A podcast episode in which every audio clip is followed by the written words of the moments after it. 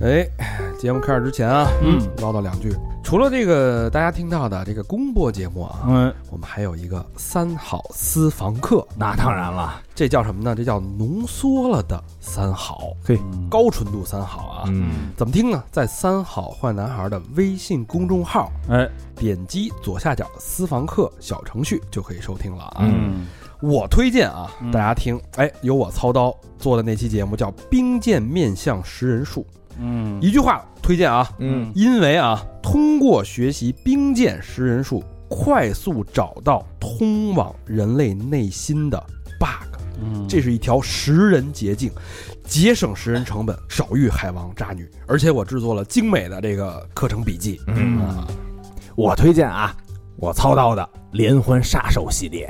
啊这是卖的最差的。嗯，布鲁克林的吸血鬼和亨利和图勒这同性情侣连环杀手二人组，这个啊，我帮大家能揭秘徐徐众生是如何丧命在这些坏人的手上的，到底什么样的童年经历与父母作为，让这些人在杀人越货的路上一去不复返。前知五百年，后知五百载啊！我推荐是三好摸象，你们要喜欢这个未解之谜啊、玄宇宙学、宇宙奥秘啊什么的，嗯听我这期啊，地球人呃，蜥蜴人， 地球往事啊，这期确实不错啊，嗯说实话确实不错。各种是光怪陆离的，你听听我们是怎么分析这个蜥蜴人的人了啊，跟拳王可不一样啊！莱瑟嗯塔档案，来自打档案，那我要推荐肯定就是我操刀的《真耶映画馆》了。嗯，这个响当当哎的啊哈，哎，一样的电影儿，我带给你不一样的解读，并且呢，通过这个背后的事件啊，嗯带你了解通透的了解这个复杂的人性。哇嗯但我告诉大家一个秘密啊，啊，就是我们四个人推荐的四个都是垫底儿销量最差的啊。 但是呢，这个三好私房课啊，哎这个 slogan 怎么说来着？嗯上不封顶，下不来台，是不是？不是下得来台， 下不来台这啊，回真是下不来台了。有点没下来 啊。 哎您闭着眼睛随便点，嗯，每一期都好听。一路喧嚣，六根不净，而立无影，不局有时。酒后回忆断片儿，酒醒现实失焦。三五好友，三言两语堆起回忆的篝火，怎料越烧越旺。欢迎收听《三好坏男孩儿》。欢迎收听最新一期《三好坏男孩儿》，我是你们的年轻陨石猎人大肠，你们好吗？朋友们，朋友们，朋友们，我是小明老师，我是高璇。猎陨三剑客啊，哎呦，这期我觉得在这个人人类历史不敢说啊，就是播客史啊、播客史上。好像应该没有这么一期节目前无古人，后要有来者，也还是我们仨， 谁敢呀？要来者，那我们绝对得佩服，是吧？嗯啊，是我们现在所在位置呢，就是在罗布泊。罗布泊。对我都我都不知道怎么用什么心情去念出这三个字啊，无人区啊，无这人是区，啊，这个地方对我们来说充满了太多的吸引嗯力。是，这个异域风情、楼兰古国，嗯对？吧？是然后这个双鱼玉佩、哎呦，戈壁滩沙漠，外星人，呃嗯对？吧？这个军事管理区、嗯，核弹引爆这个这个实验导区、弹导弹，然后嗯是就太神秘了。所有的关于罗布泊的这种灵异啊、怪异的东西，我们听了太多。没错。但此时此刻，我啊我们居然身处其中。而且举着麦克风跟这儿录节 目，哎， 跟大家录这期节目啊，嗯我们来这儿干嘛呢？我们其实今天到沙漠应该已经是第二天了，第二天了，到对新疆的第三天。是啊，我们第一天在乌鲁木齐休整，嗯，然后之后第二天一早，哎，驱车就进入了这个罗布泊沙漠，驱车几百公里，几百公里。嗯，呃，直到现在我们在一个废，这是一个废弃的一个矿场、采石场，采石采石场，嗯然后这个是应该是这个我们现在在这个避阴处，应该是几十十几年前几十年前了，当地的这个采石工人搭用这是大理石吧，岩石花岗。岩，花岗岩，花岗岩花岗搭起岩的一个一个避风港，所以大家对一会儿可能会听到来自无人区的风声。没错，对，这个这个声音其实也也挺微妙的，嗯这旁边旁边有些那个废弃的金属，然后这个风吹的金属哗啦哗啦作响，啊哎，当啷当啷的啊！我们费这么大劲呢来这儿呢，其实刚才开头也说了，我们嗯是来猎陨的。是猎陨是什么意思呢？就找陨石啊哎，嗯这个英文名，我觉得非常非常的浪漫，Star Hunting ，Star Hunt 是啊吧？所以我们三个都是新晋的 Star Hunter。没错，呃，我觉得这个哎在我查一马扣，昨天，包括昨天晚上，我跟小明还有高老师，我们去登山，然后把所有的呃发光的东西全关闭之没后错，，抬头仰望星空，整个一片满满的银河从头顶上，我的天呐！第一次看银河，我我那会儿不说那个要那车灯银河洒满地的感觉吗？啊我终于找到了银河我洒满地醉的了，感觉。真的醉了。哎，以前哈、都是说，就是你比如说现在大家都用 PS，都是觉得你拍出来的东西啊比实际的东西好看，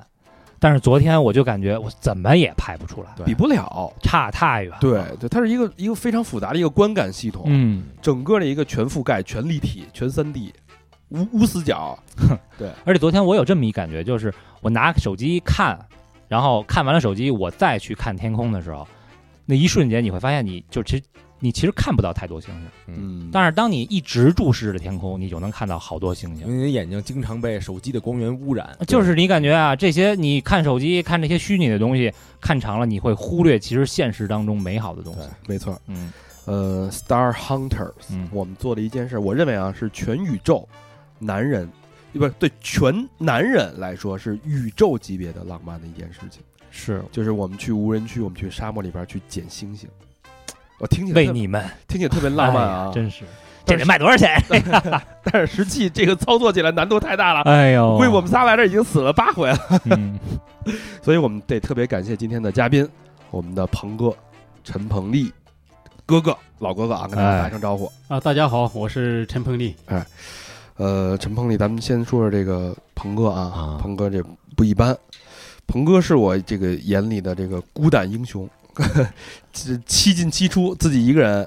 开号车，称我觉得啊是什么？中国的印第安纳琼斯。对他不但啊，他这个有胆量嗯啊，然后有这个野外生存的技能，而且还懂得这些背背后的知识，嗯，没这错。点很难得啊。而且野这个野外生存真的太需要技能了，真是就是包括咱们来的这个过程当中，嗯就像鹏哥，像我们那咱们来的时候那辆那个越野车还爆胎吗？爆胎从侧面去划开，这种情况多吗？就是这这种情况遇到之后，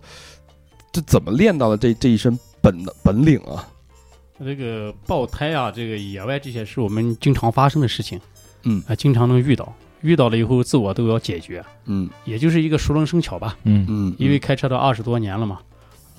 嗯，慢慢慢慢就懂了。这个鹏哥是这个资深的陨石猎人啊。对，呃，据我们调查啊，跟 跟鹏哥交流 啊，就是以鹏是不是以鹏哥命是鹏哥给予名字的嗯陨啊陨石，目前是多少个九呃，有获得过九项国际认证，九项国际认证，然后还有几个是待定的是吧？嗯，塔克拉玛干，还有今年春天发现的三批陨石，都在获得认证中。啊或者等于是那边找了一陨石，然后就人就说：“鹏哥，请赐名。它是这样的嗯，找到陨石以后，我们要把样品送到中国科学院。中国科学院呢，它要把样品切了，要研究，可能要申请国际认证。啊它就是一个国际陨石学会，它一个官方的一个一个一个机构来认证你寻获的陨石，嗯呃，发现人啊，发现的量呀、它的国际认证以后的分类啊，啊，它的科研性啊等等的这些数据都会在一个国际官方数据库体现出来。啊，我看出来了，鹏哥啊就好给人命名，”啊本咱仨什么三个小男孩儿，啊，对对对对对然后跟那杨哥叫三回是仨名字，嗯 就好一给人命名。嗯，所以这期是不一样的一期《三好人生》啊，我们将跟鹏哥一起打开全新的人生猎云的猎云猎云者的人生方式是，一起去见证宇宙级别的浪漫，好吗？呃，鹏哥之前原来是做做猎陨做专职的陨石猎人，大概多长时间啊？做了呃，做这一行现在有到八年了，八年时间。那八年之前是做什么？八年之前在油田工作，是也是在新疆油田吗？啊，石油工人哦，多荣耀，头戴铝盔。 嗯那那为什么就是从油从石油工人直接转到做这个？感觉是一个是非常实际接地气的，跟大自然就是兢兢业业的去去开采的一个工作。然后猎陨这事儿是一个特别概率、特别不稳定、特别随机性的一件事儿。为什么会想到这个转变？这个这个猎陨啊，就是怎么说呢啊，就是“陨石猎人”这一词，可能是很多人比较陌生。嗯呃，可能最早来源于欧美国家，比如说，呃，老外啊，美国那边人，呃，他们因为研究陨石啊，寻找陨石比我们可能要早一点，嗯所以这个词儿到我们这儿的时候，呃，国内引起陨石关注的时候也是在二零一三年，二零一三年的时候，有个俄罗斯掉了一批陨石，叫车里亚宾斯克，完了就引起了全世界的关注。再加上这几年随着网络的普及呀，啊这些各个群呀什么，这个宣传力度越来越大，所以好多人都嗯关注了陨石。我最初是在油田工作的时候，因为也是无人区嘛，就捡着了。嗯，不是，那时候在无人区的时候，经常就是，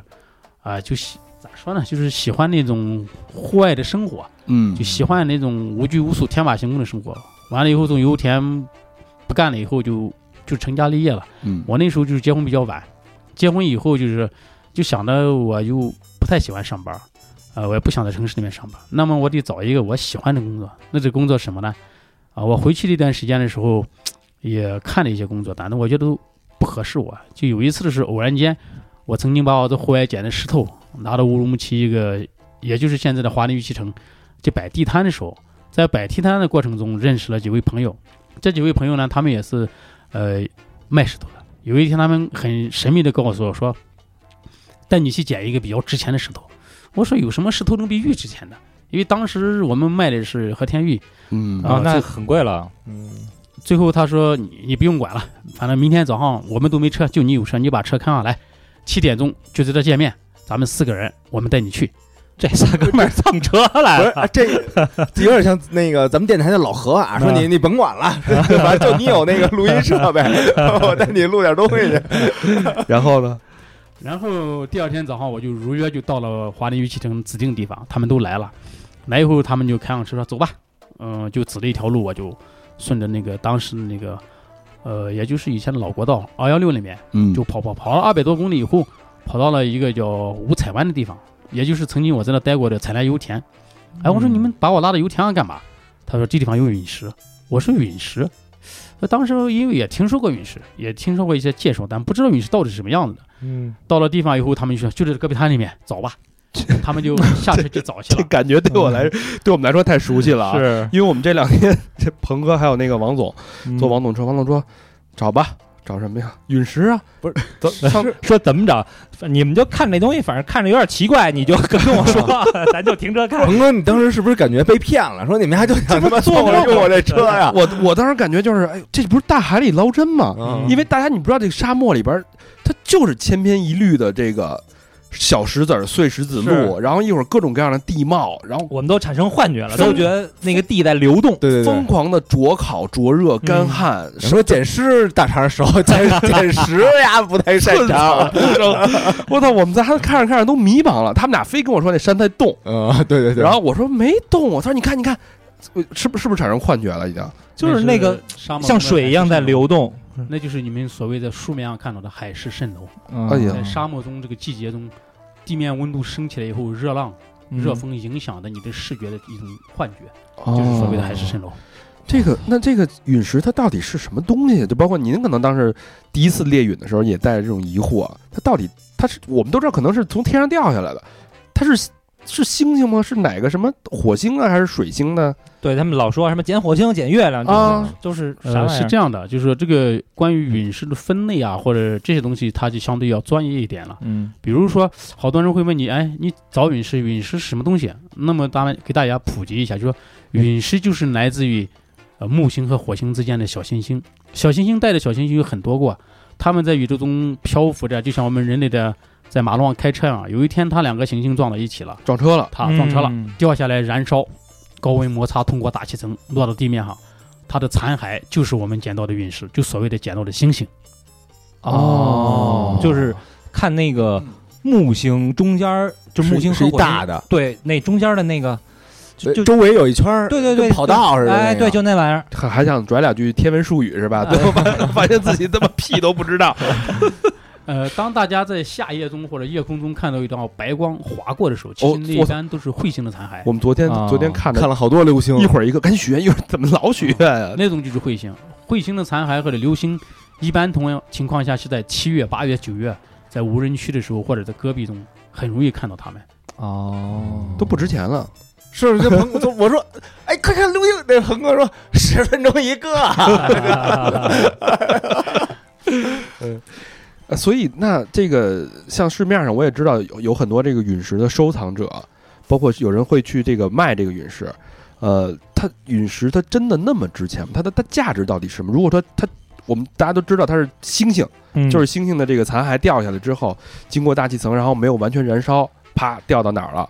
但是它对我们来说到底有什么实际的价值？比如说科研价值，神秘的意义，能能不能治病什么的？这为什么值嗯这那么多个是钱很多网上的星友或爱好者都经常关注、关心的问题，也嗯经常问我们问的比较多的一个问题。其实陨石呀，呃，主要的就是用于科学研究。我借用那个欧阳志远院士的一句话说，呃，陨石就是人类研究天体中最主要的实证。除了陨石以外，我们没有任何实证来研究天体。啊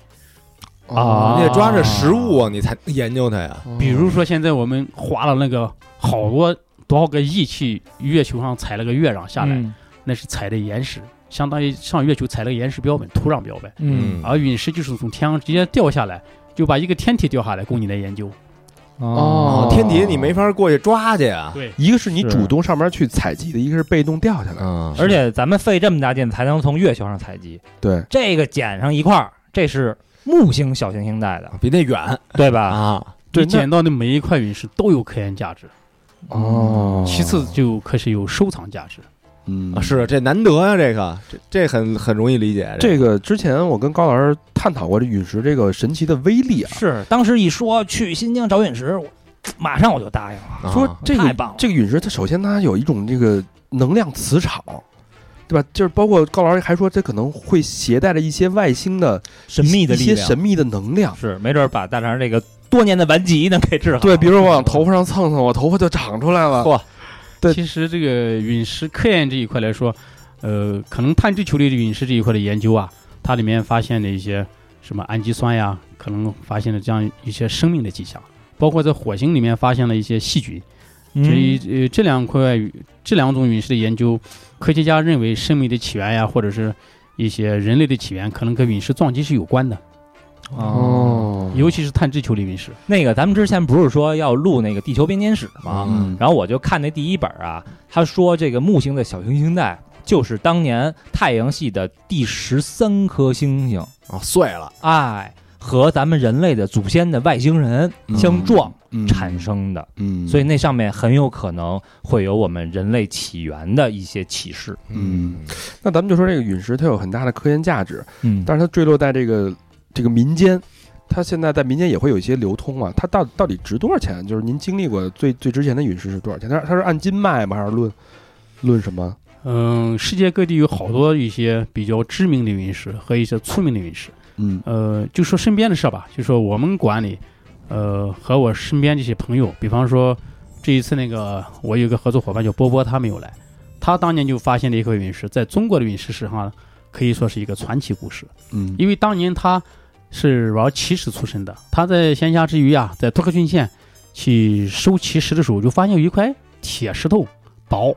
啊，有有棱角，中间还有个天然楼的一个空空洞，他就觉得这个石头很奇怪，但是呢又不像平常收的一些什么观赏石啊、风铃石之类的，他也是一筹莫展，就找了好多人看，其中懂的人说，哎，这个东西不是地球的石头，好像是块陨石，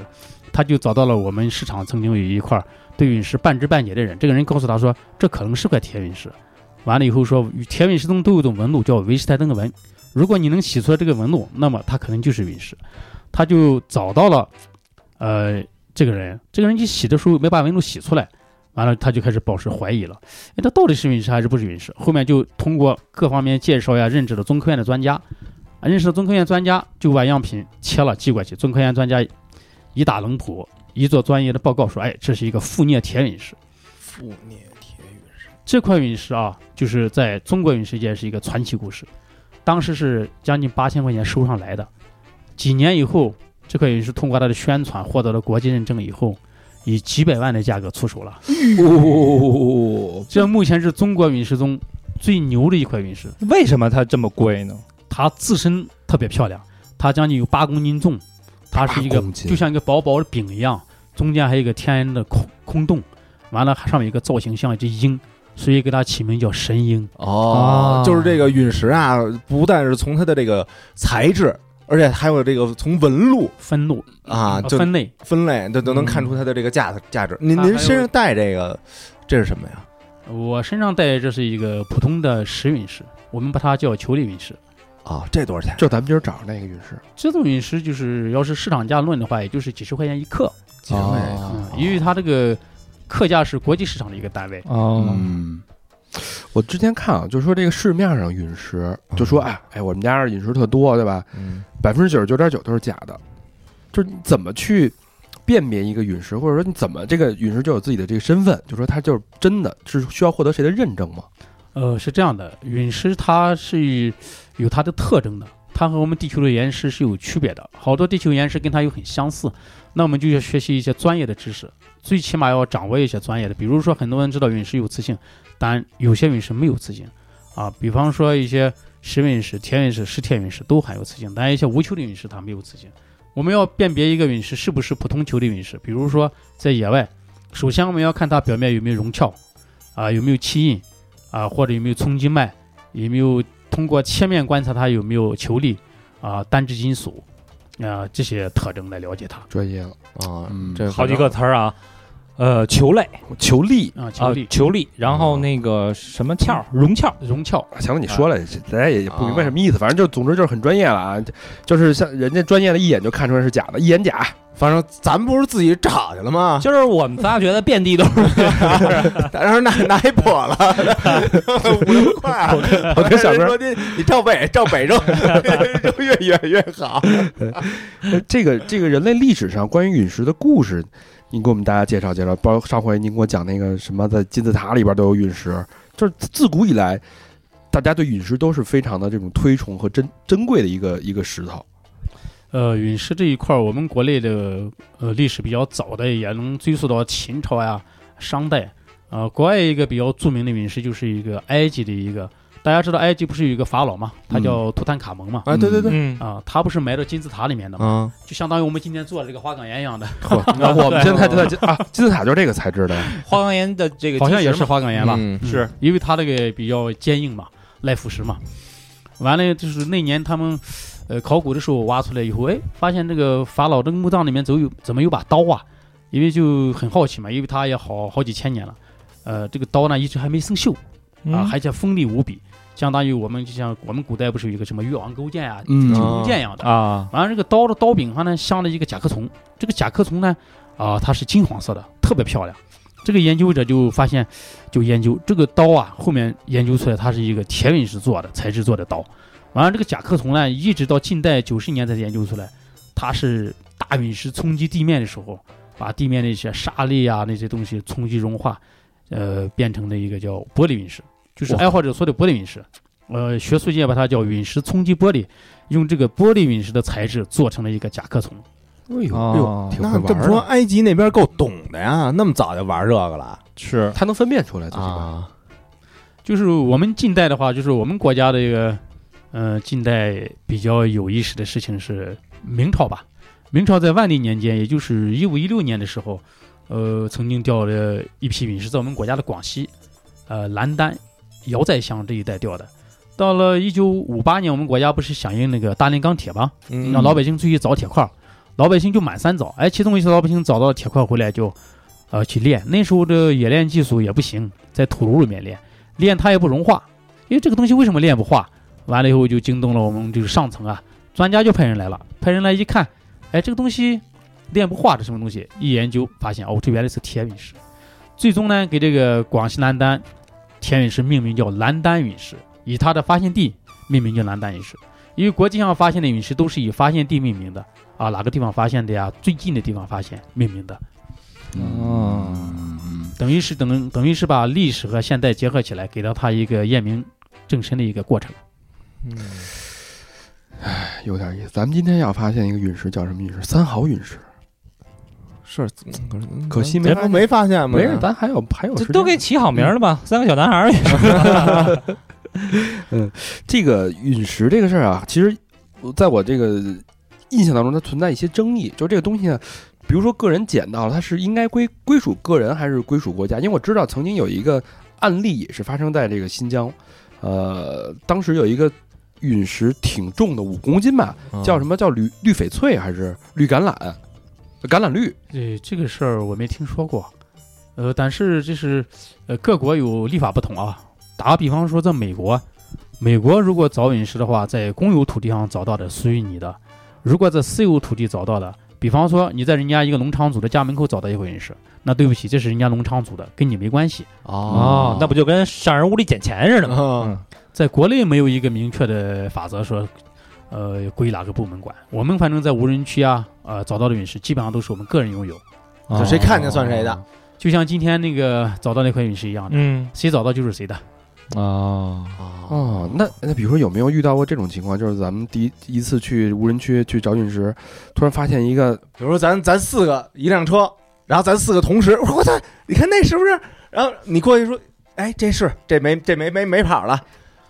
然后咱咱四个是不是得打起来了？就得分这陨石如果这这但但这时候我说话了，车是我的，没我开车你找得着吗？啊？对吧？是这样的，可能有些团体或者一些新疆，因为大家都知道它资源比较多啊，比较辽阔啊，呃，石洞也比较丰富，可能有一些捡石的团体啊、个人呀、为找到一块石头会发生过纠纷这样的。但是我们找陨石这个团体，用我自己的话说，因为它陨石比较神秘嘛，它也比较稀少，一般儿一边有时候我讲话说，这能玩陨石的人，他都是啊、呃能量比较强大的这类人，或者说这个性格呀或者各方面，他都和普通人不太一样。我个人也会嗯认为，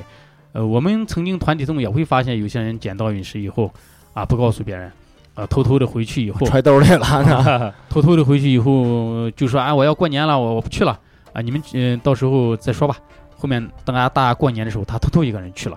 后面大家发现的时候，啊，他去了，他把陨石捡走了，这样事情也有过。哦，他等于他发现自己定点儿了，他不说， 哦就是大家发现的东西相约而行，下次再去。但是在这个期间中，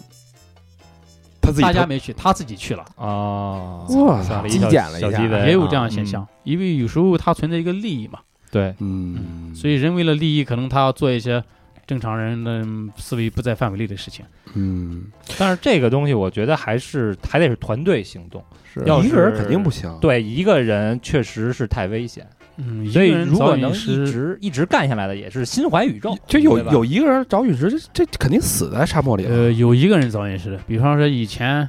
哦，我这个朋友，其实他认识陨石也是因为参加了一次我二零一六年组织的猎陨活动，嗯他来捡到陨石以后，我告诉他这个陨石什么样子，他找到了。从那以后，他就扔上放瘾下了自己了的工作，从湖南来到新疆，就只身进入沙漠找陨石，找了两年多。这几年他好像销声匿迹了，又回到他老家了。就是他是一个现行教练，他的身体非常棒啊啊。完了，他在新疆找到了不少陨石。据我所知，他一个人找到有两三百公斤的陨石。两三百公斤，他是常年开的摩托车，呃，开的皮卡车，完了就是两手准备，在荒漠中寻找陨石。这不是？但是我觉得这事要儿不然也挺神这事儿不太可能啊！就是你你一个人开着摩托，你万一爆胎了怎么办啊？不是人还开一皮卡呢？他两手准备，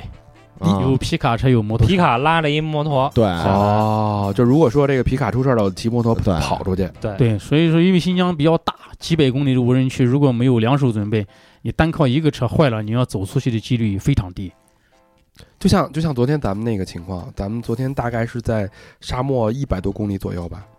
啊、我们从有人的地方到目前地方，我们走了大约一百五十公里，这是没有人烟的。就假设我们我们哥仨啪开辆车进来，车嘣爆胎了，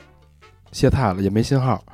我我要是走出去，我怎么走出去啊？我怎么求生啊？比如说你来的时候，你要记住你从哪个方向来的，这肯定记不住，这山 都啊这山都长得 一那样。你必须要锁定一个方向，你不能在荒漠中乱走，因为人在野外走的时候，他有一个个人习惯，有些人偏左，有些人偏右，走着走着后面会画一个圆圈，又回到原来地方，这样的事情会经常发生。哦石南偏左，我偏右，是那完了。啊所以必须要锁定一个位置，比方说晚上你要看月亮，啊，嗯白天你要看太阳，东南西北哪个四个角在什么方位，北斗星在哪个方位，必须要把它看清。如果没有 GPS 的锁定情况下，凭记忆或者个人的判断，那么只有看星座、星空、太阳、月亮这几个东西。啊，还是要懂些天文知识。啊就就大概大概就是一百多公里沙漠，我要走到这个正是有有人的区域，大概需要走几天呀、在新疆，如果说我们在罗布泊这个区域的话，呃，要想走到有公路的地方，最少也得上百公里。上上百公里那合一啊我我一天走个一天能走多少三十公里，正常人在荒漠中走路走二十到三十公里，呃，大约要夏天的话，就像今天你们这个气温三十八度这个气温，大约一个人要喝十到十二瓶水。如果没有这个水，你不能走，你走的话有可能不是中暑就是老温热，嗯，嗯，或者就荒漠中那个人就就倒了。走三十公里需要十到十二瓶水，那我一天我三天走出一百公里，我至少得背三十瓶水。呃，过那晚上你睡觉是个问题啊，我睡、啊哦我睡甭睡了就，推冰箱 你不可能一直走啊。对，那我睡哪儿啊？那就没地儿睡了呗。所以在新疆经常发生这种走丢人的事件，比如说大家知道的什么于存顺呀、彭加木啊，他们嗯都是这样走丢的。走丢的哦哦，因为很多人没有感受过无人区的沙尘暴，沙尘暴一旦刮起，能见度是一两米是看不到的嗯啊。这这个时间段，如果你回不到你有营地啊、有救援的地方去，荒漠中沙尘暴也就把一个人撂倒了。所所以以说说情这况就必死，没有活路。捡星星这件事儿啊，挺危险的，那非没听着那么浪太漫大了。啊。在国外有一张图片，一个陨石猎人手边上放了一块黑色的陨石，人已经变成了枯骨，哦，干了。但是，但是我知道很多人他出事儿都是在找到陨石之后，而不是之前。就是他找到之后，他心情会非常的兴奋、放松，有点得意，喝点儿，开了两瓶儿，对，嗯啊觉得那个，哎，我我牛了，我我对畅想着回去美好生活火了我了，就对吧？我就嗯骑着车，我就就高兴了。像像您这个经历这么多这个猎陨的这个过程当中啊，出出进进，有没有这种出来进来就出出不去的这种情况发生过？身边的呃人现在如果说没有导航系统、辅助系统的话，我们靠记忆我们也出不来。比如说，我们以前去罗布泊找到那个海头陨石，海头陨石后来被认证，嗯、国际认证为叫敦里克，它海的国际命名坨叫敦里克。海坨陨石就是海坨古城的那个啊、海头古城也就是在大约在魏晋时期一千七百年的时候，呃，灭亡的一个城，仅次于嗯楼兰城。啊，大家都知道楼兰楼兰古城啊，嗯就是其实我们现在所在这个位置离楼楼兰古城大概也就一百多公一里。百多公里。嗯嗯对，然后有这么一个传说，说所有在楼兰古城附近安营扎寨睡觉的人都会梦见都会梦见这个梦见女鬼。楼兰的姑娘呃楼，兰女子。嗯，哎，我们昨天也跟有几个同行的老哥哥一块儿聊天，说他们多少都梦见了，啊都梦见过，是就每个人的梦梦的这个场景还不太一样。哎，嗯有这跟他这个这个款款相待的，对，有这个这个吓吓吓他的，有这个想诱惑他的，啊对，穿白的、穿红的都有，嗯哎，反正昨天晚上我们也尝试了一下，什么也没梦着。我这儿憋了半宿，我这对，你你们可能还没有到那个罗布泊那个楼兰和海头那个神秘地带，因为那个大耳朵呀，美国的飞机探到我们的罗布泊的大耳朵，啊就是比较一个神秘的。中国四大无人区啊，罗布泊就算是其中一个。呃，我们因为去过的地方，能感受过这吧？这个不是讲迷信啊，因为确实发生在我们身上的事情，在罗布泊有好多个。给我们讲讲在罗布泊发生的故事。呃，我们要以引起那个以前那个、呃大家都知道，像那个于春顺于老师，他曾经就是九十年代的时候走罗布泊，大家都知道，后面六月份特别热的时候，他没有出来。发现他的时候，他的帐篷里面已经就是说，啊、已经用我们的话说已经没了。呃，我们现实中去罗布泊寻找陨石探险的时候，哦、那是二零一九年吧，五月份，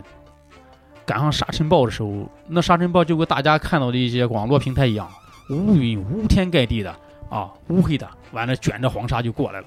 瞬间就把我们整个车和人就淹没在里面了，互相就看不到对方了。淹了，那那是没过去了吗？还是就是说那个沙尘暴铺天盖地过来的时候，就一个风的声音，轰的一声，接着你车身上的沙子打得乒乓乓响，哦就这，样一声沙尘暴经历过了，你的车的油漆就要下一下一层子。我 嘿操，油漆都能掉。儿 回喷漆去了就得。是，所以说，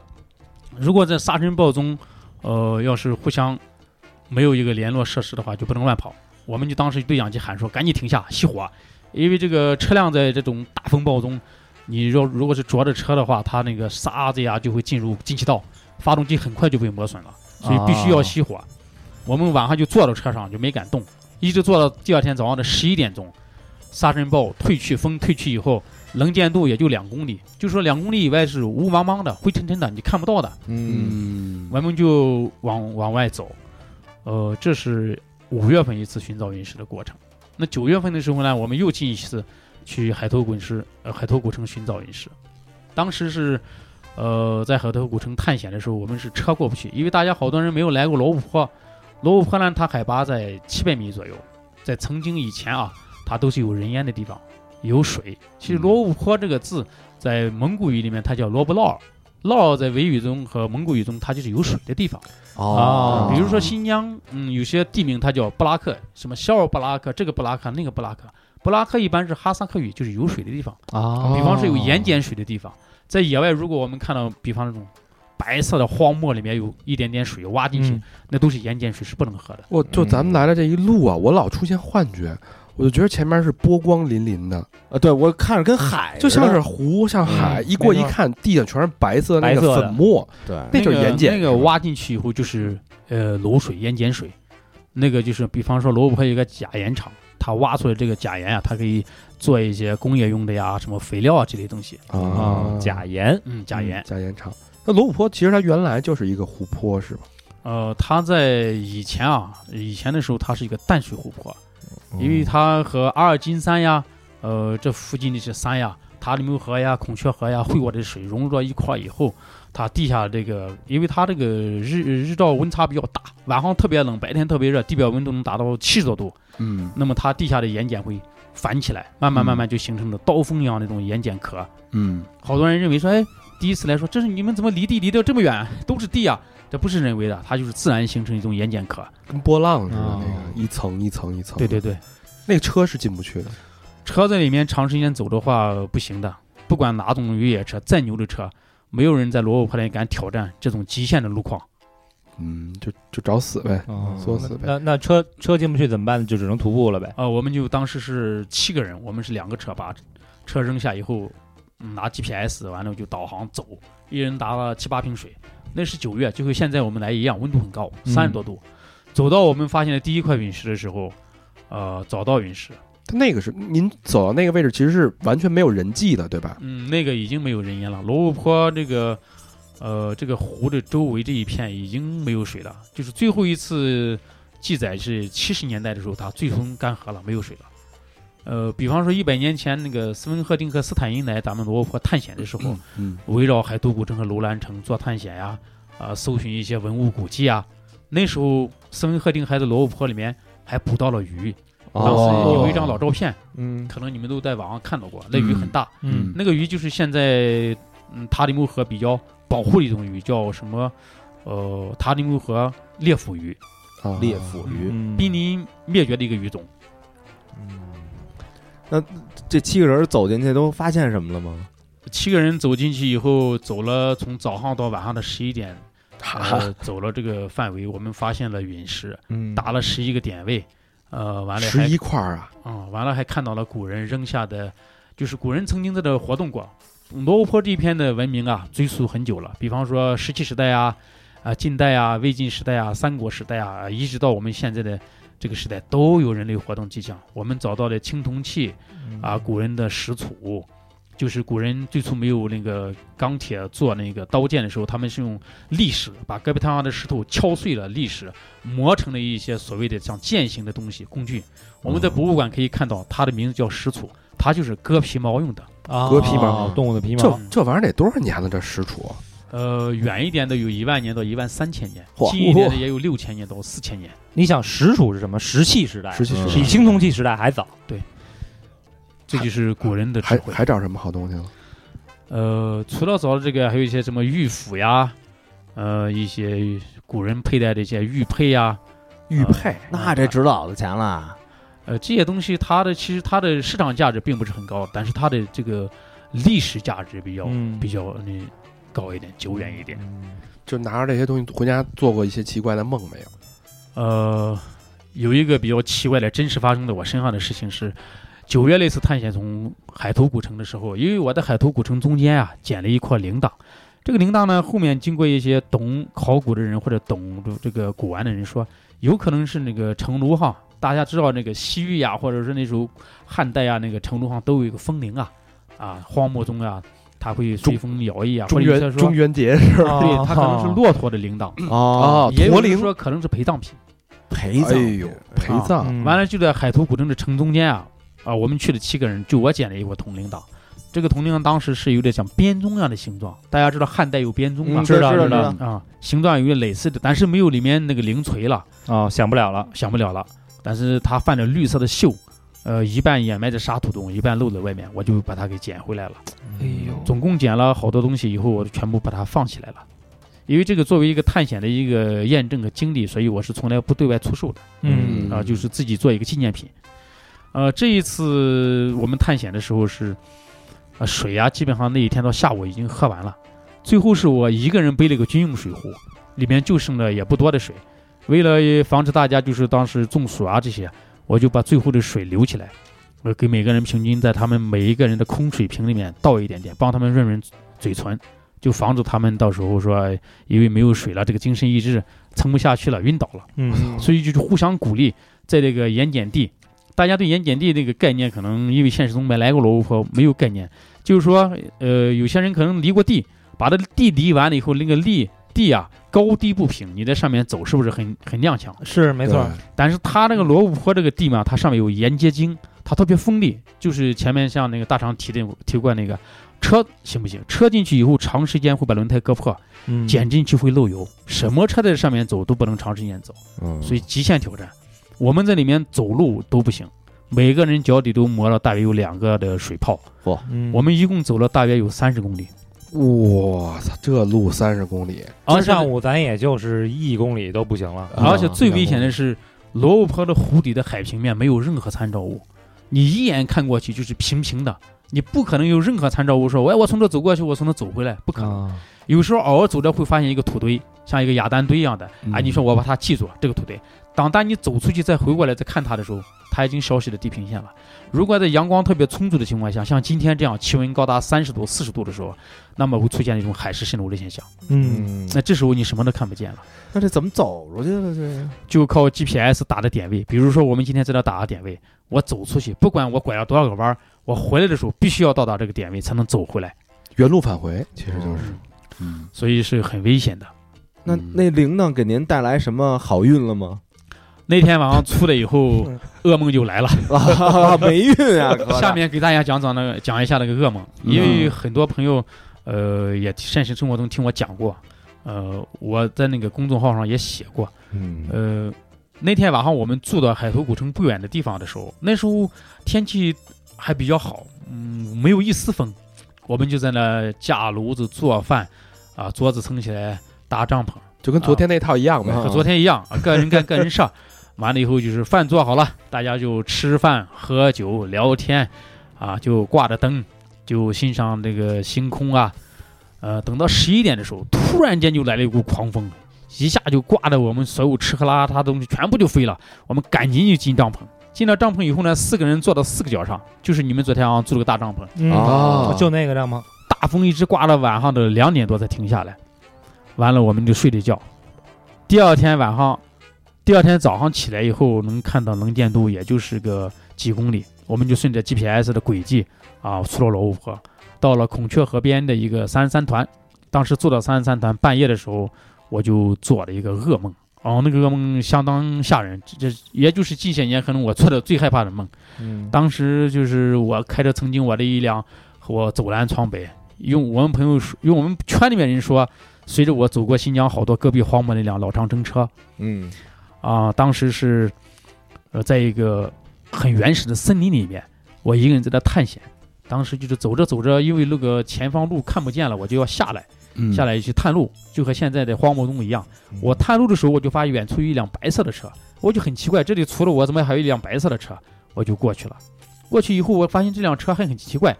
还是有牌子的车，还很大气的，竟然是一辆现实中能看到的途乐车，白色的。我就过去以后，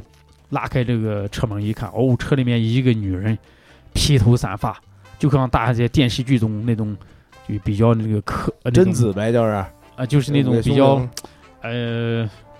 能看清他的脸吗？就鬼片儿的呗，就鬼片里面。啊，他就披头散发的，瞪个大眼睛看着我，眼角流着血啊！哦，当时一下吓得我就掉头就跑，忽然就吓醒了。嗯我起来一看那个手机，当时是晚上三点多。嗯吓醒了以后，第二天我们回乌鲁木齐的时候，一路上我都没有开车。我们一我们一行五个人，当时开了一辆霸道。他们说为什么老陈今天不开车呀？哎，我就没敢说。走到半途，我给他讲了昨天晚上发生的个事情。那那女的没说拿我铃铛干嘛？叮铃，我的铃铃啊！ 呃，因为罗布泊确实是一个比较呃，大家用迷信话说比较一个诡异有灵呃那个啥的地方，说很多人在这感受过这种气氛，就说我曾经得到朋友的一些故事，说是真实的故事，曾经有好多捡石头的。或者穿越探险爱好者，有一个人常年在罗布泊捡一些稀奇古怪的，像古玩呀、古人遗留下的东西。这个人后面到后期的时候，基本上是妻离子散，连家都没了。 哎呦，就是每一年中他家都会发生一件离奇的事情，嗯所以这更加注入罗布泊这个地方的神秘性。好像还有一个一个规矩，就是说不能，因为大家都知道，就是安营扎寨需要做那个做饭嘛，啊，做饭一般像昨天我们那个没有柴，对吧？我我们仨就去负责去找割了那个点野草，野草，嗯，但是但有时候你知，因为这边有很多的这矿产很丰富啊，对有人煤什么的，就有人就会路边去捡那个煤煤块儿，然后用这煤块儿去烧火，但是好像多省事儿啊好像这个在这个穿越或者猎云者这个过这个行规里边儿有有一个有一个潜规则，就是不要捡这个煤块儿。是这样的，呃，中国人讲究一个就是说霉呀、就是相当于霉运一样的。嗯嗯以前我们这些人一般是生冷不忌，在野外觉得啊我们很牛，我们什么都不忌。但真正发生在我们身上几件事以后，才觉得确实这个煤不应该捡。比如说发生在我们这个圈子里面三个人身上的事情，都是因为在马路边图方便捡了从大车上面掉下来的煤块，在野外去做饭烧水的时候，回来的时候发生了一些离奇的事情，车翻车了，爆胎了，啊、人受伤了，啊、比如说王子健呀，啊、我们圈里面的这个大熊啊，包括我自己，呃，都发生过这些怪事儿。跟我们说说你上次那个说说您险这事些儿要要了命了那次经历，就是二零一八年吧，二零一八年我是单车带着我的副队长，我们两个人去了那个沙二湖后面罗布泊边缘的无人区。我们在这个区域里面总共前后跑了有十二天，就一辆车两个人，在这跑了十二天以后，最终是跑到了库姆塔格无人区。库姆塔格无人区呢，就是大家在书上经常能看到的大海盗，穿越到敦煌是古人的一条丝绸之路。呃，现在很多人来大海盗来的是像哈密旁边这个这个地方，但是我们去的大海盗是往敦煌走的这个地方，嗯它是一条沙龙，古人是围着这条沙龙走向了敦煌，来做这个驼商呀，或者是买卖。啊，在这条路上，我们找到了陨石以后，啊，那是二零一八年的四月二十二号，我记得，呃，那天是我的生日，嚯，啊因为好多回的生日都是在无人区过的。哦啊那天我没有吭声。找到陨石的晚上，我们庆祝的时候，我和他们说了，今天是我的生日。但是在四月二十八号回来的途中，我们从罗布泊，也就是大家经常在无人区电影里面看到场景，两边没有电线杆，没有人烟，公路一眼望不到头，大家可以把车开到一百多码的速度，嗯就是那么狂野。回来的时候，副队长开的车，他当时我们俩都没有拉安全带。据听说他他告诉我是他睡着了，当时我正低着头睡觉，忽然间听到一声巨响，我抬头一看，我们车的前方一个桌子大的一个土堆，车在这个土堆上一个弹跳，飞到马路边挖掘机挖的两米高的土墙上，当时车头的方向就从直直变成了一个斜角四十五度角。等于车飞起来撞墙上了，对，车跳起来以后，呃，一百码的速度飞出去几十米，我操，啊、哦几十米对，车弹回来的时候，我们前桥、保险杠啊、里面所有东西、物品都已经从车里面飞出去了。当时我在车里面上下，嗯，弹了几个来回，就说我的肋骨是撞到那个车的那个工作台上撞断的，因为我当时穿的是那个咱们那个退伍的军装，军装里面放的是那个 GPS，GPS 哦顶到我左侧肋骨，把我左侧肋骨顶断了。完了，头在车棚里面上下弹的时候，把那个颈椎呃骨头顶折了一小块儿。哦，呃，腿呀、上下跳两次的时候，那个呃小腿那一块的肉都被刮刮烂了。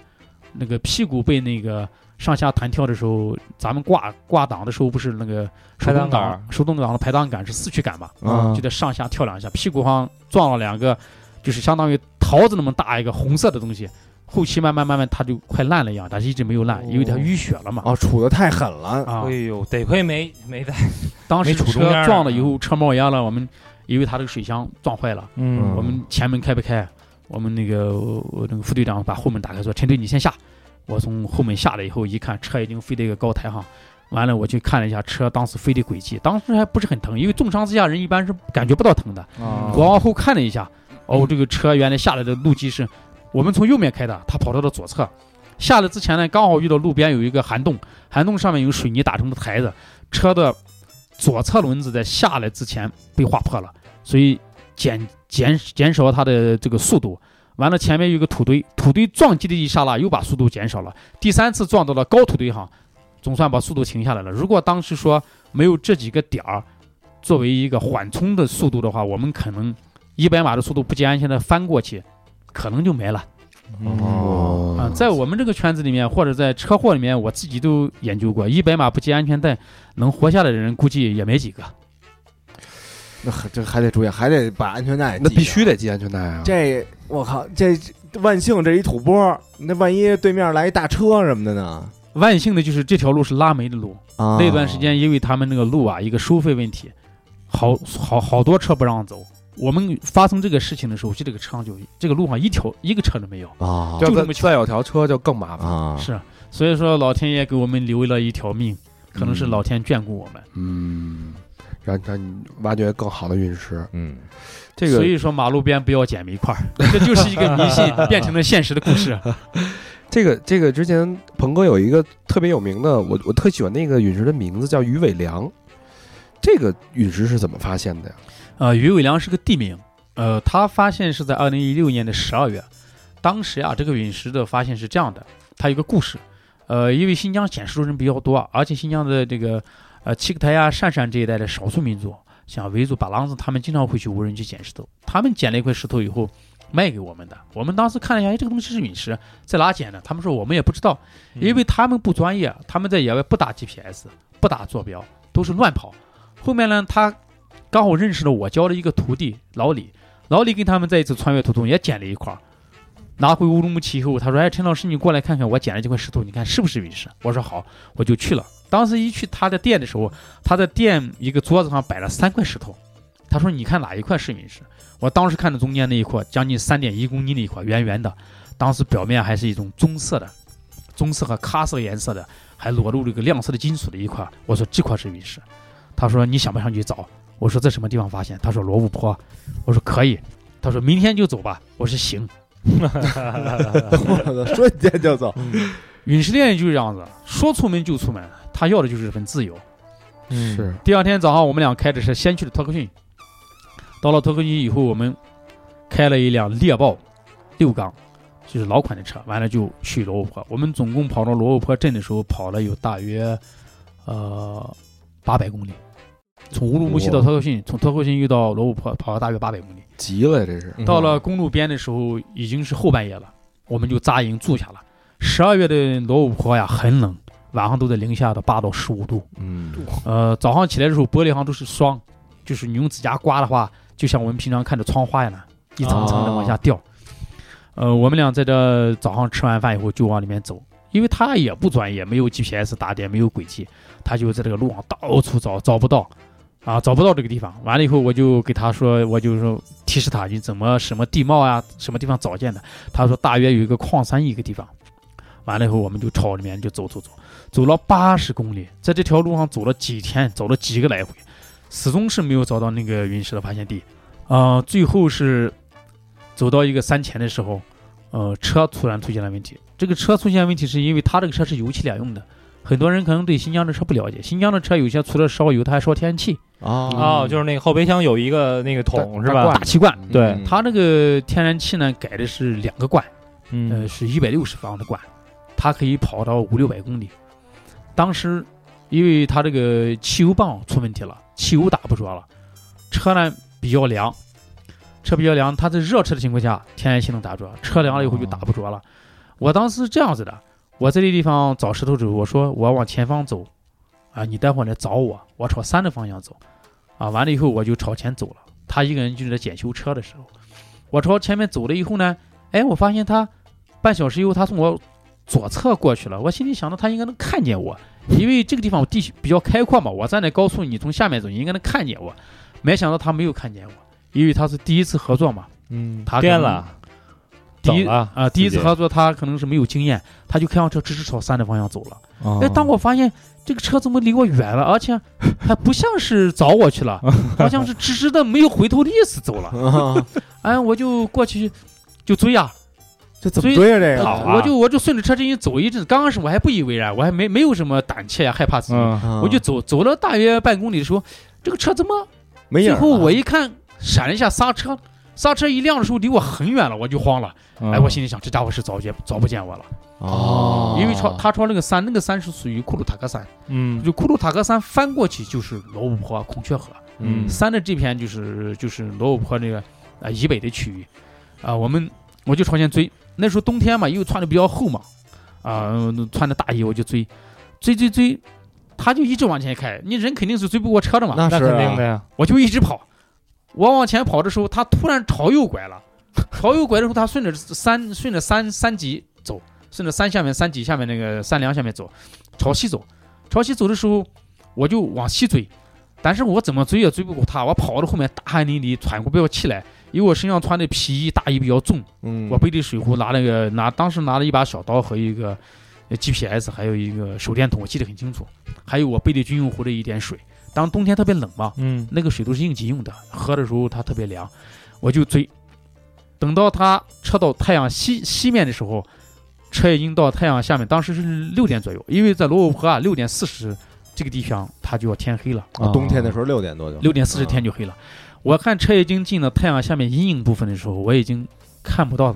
看不到他们了。啊，完了以后我就赶紧追，车到了阴影下面的时候看不到的时候，我就当时有点慌了。我心里想，他如果到了阴影下面看不到我的时候，因为我是逆光嘛，嗯，他只有回过头顺光能看到我，我逆光是看不到他的。明白完了我就一直追，他就一直往朝前开，就跟我捉迷藏 一样的，就像我当时那个公众号写的是一模一样，因为是亲身经历嘛，我就一直追，他就一直跑，我俩就在那谁也找不见谁。有一次他竟然下了车，站到山下面喊我的名字，因为我朝太阳下面看着西方，西面吹过来的风，我能听到他喊我的声音，但是我喊他，因为他属于逆风，他听不见。哦，他能去顺我顺风听到他的声音，他逆风听不到我的声音，看的就是五百米到一公里，就是不行，嗯就是看不到人，因为太阳下面有阴影的，阴影阴影就逆光，就看不到太绝望了，嗯对。当时我非常绝望，我想着这完司 了，机也挺绝望的呀，那司机我怎么把他给弄丢了呀？我我想我就交代在这儿了。嗯，当时我已经想到了说这以后这老婆孩子怎么办呢？嗯但是已经没办法了，因为我旁边没有人给没有人做交代这个事情了，嗯包括我想写点什么东西留下来已经写不下来了。嗯 身上就那几样东西，后面我就使劲追，追到最后我就没办法了，我就就手一做，哎，不行了，断窍了，没劲儿了，不不管了，放弃了。我操，完了他，拿那小刀找一石头刻一个老李，但是神奇的一幕就发生了，就是说，呃，天不亡我，天不绝我，嗯他车从西面掉了个头，就过来了。嗯，他车一过来的时候，这会儿他就他可以顺着光看到我，我赶紧把手电筒拿出来，就因为天已经快黑了，已经有那个、呃有阴影了，阴影的情况下，那个手电筒那个光芒虽然不是很强，但是他能看到。我这手电一打，闪了三下光，哎，他突然就看见他闪一下车灯，这一闪车灯和一闪手电，这就意味着对上了，彼此对见，看见了。哦啊对上号了，这一下心就石头落地了。我就一屁股坐下了，那汗就流的，就是没法形容了。感觉然得后救哎他了。开上车就呼呼就冲过来了，冲过来他一下车就说：“哦呦，吓死我了！”陈队长说的。啊，我当时我说：“哎，你把我快吓死了。” 我说：“我这条命就交给你了。”今天但是到这时候还没找着于伟良呢。当时没找见，当时没找见以后呢，就是我说的车打不着火了，打不啊着啊火。他当时还抱着侥侥幸心理说：“啊，没事，明天早上起来就能打着。”我说：“因为我们都是司机，开二十多年车，嗯我说这个天然气没有油的情况下，因为新疆这个天然气车是这样的，早上启动的时候先是必须油启动，嗯油启动以后车热了，发动机热再转换天然气。那么在冷启动情况下，不可能直接用天然气启动， 明白，这是一个常识。我说这个车明天早上启动不了，你绝对启动不了。我和他一说这个道理，他说那可能。我说 我说你现在就赶紧发动，这老李，啊 因因为当时我们坐着的已经累了好久，凉凉了好久了。嗯因为他那刮着风，再加上它气温比较低，车很快就凉了。打了五六马达，车没动，